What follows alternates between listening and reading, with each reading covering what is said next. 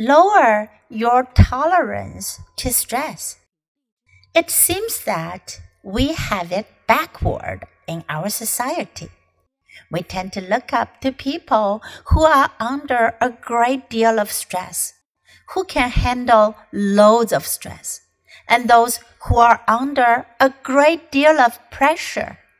When someone says, I've been working really hard, or I'm really stressed out, we are taught to admire, even emulate their behavior. In my work as a stress consultant, I hear the proud words. I have a very high tolerance to stress almost every day. It probably won't come as a surprise that when these stressed out people first arrive at my office, more often than not, what they're hoping for are strategies to raise their tolerance to stress even higher so they can handle even more. Fortunately, there is an inviolable law in our emotional environment that goes something like this. Our current level of stress will be exactly that of our tolerance to stress. You'll notice that the people who say, I can handle lots of stress, will always be under a great deal of it.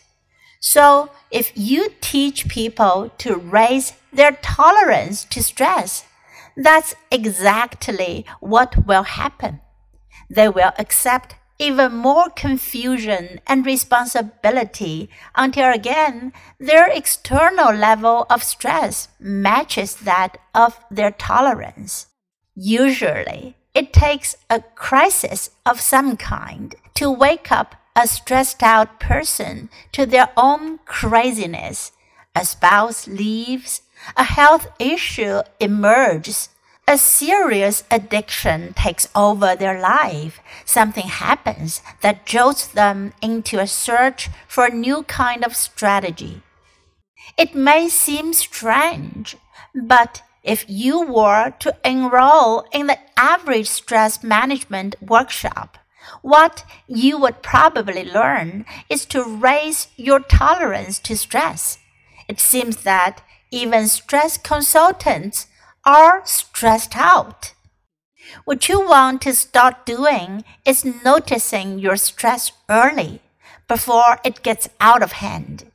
When you feel your mind moving too quickly, it's time to back off and regain your bearings.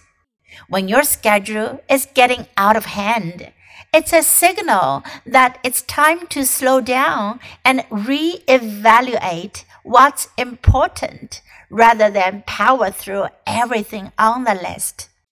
When you're feeling out of control and resentful of all you have to do, rather than roll up your sleeves and get to it, a better strategy is to relax, take a few deep breaths, and go for a short walk. You'll find that when you catch yourself getting too stressed out, early before it gets out of control, your stress will be like the proverbial snowball rolling down the hill. When it's small, it's manageable and easy to control. Once it gathers momentum, however, it's difficult, if not impossible, to stop. There's no need to worry that you won't get it all down. When your mind is clear and peaceful and your stress level is reduced, you'll be more effective and you'll have more fun. As you lower your tolerance to stress, you will find that you'll have far less stress to handle, as well as creative ideas for handling the stress that is left over. Lower your tolerance to stress. It seems that we have it backward in our society. We tend to look up to people who are under a great deal of stress, who can handle loads of stress, and those who are under a great deal of pressure. When someone says, I've been working really hard or I'm really stressed out, we're taught to admire, even emulate their behavior. In my work as a stress consultant, I hear the proud words, I have very high tolerance to stress almost every day. It probably won't come as a surprise that when these stressed out people first arrive at my office, more often than not, what they're hoping for are strategies to raise their tolerance to stress even higher so they can handle even more. Fortunately, there is an inviolable law in our emotional environment that goes something like this. Our current level of stress will be exactly that of our tolerance to stress. You'll notice that the people who say, I can handle lots of stress will always be under a great deal of it. So if you teach people to raise their tolerance to stress, that's exactly what will happen. They will accept even more confusion and responsibility until again their external level of stress matches that of their tolerance. Usually, it takes a crisis of some kind to wake up a stressed out person to their own craziness. A spouse leaves, a health issue emerges, a serious addiction takes over their life, something happens that jolts them into a search for a new kind of strategy. It may seem strange, but if you were to enroll in the average stress management workshop, what you would probably learn is to raise your tolerance to stress. It seems that even stress consultants are stressed out. What you want to start doing is noticing your stress early before it gets out of hand. When you feel your mind moving too quickly, it's time to back off and regain your bearings.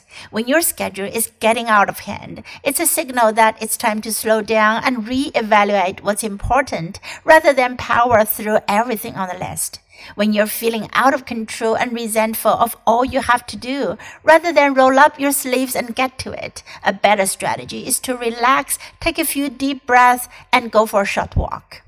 You'll find that when you catch yourself getting too stressed out early before it gets out of control, your stress will be like the proverbial snowball rolling down the hill. When it's small, it's manageable and easy to control. Once it gathers momentum, however, it's difficult, if not impossible, to stop. There's no need to worry that you won't get it all done. When your mind is clear and peaceful and your stress level is reduced, you'll be more effective and you'll have more fun. As you lower your tolerance to stress, you will find that you have far less stress to handle, as well as creative ideas for handling the stress that is left over.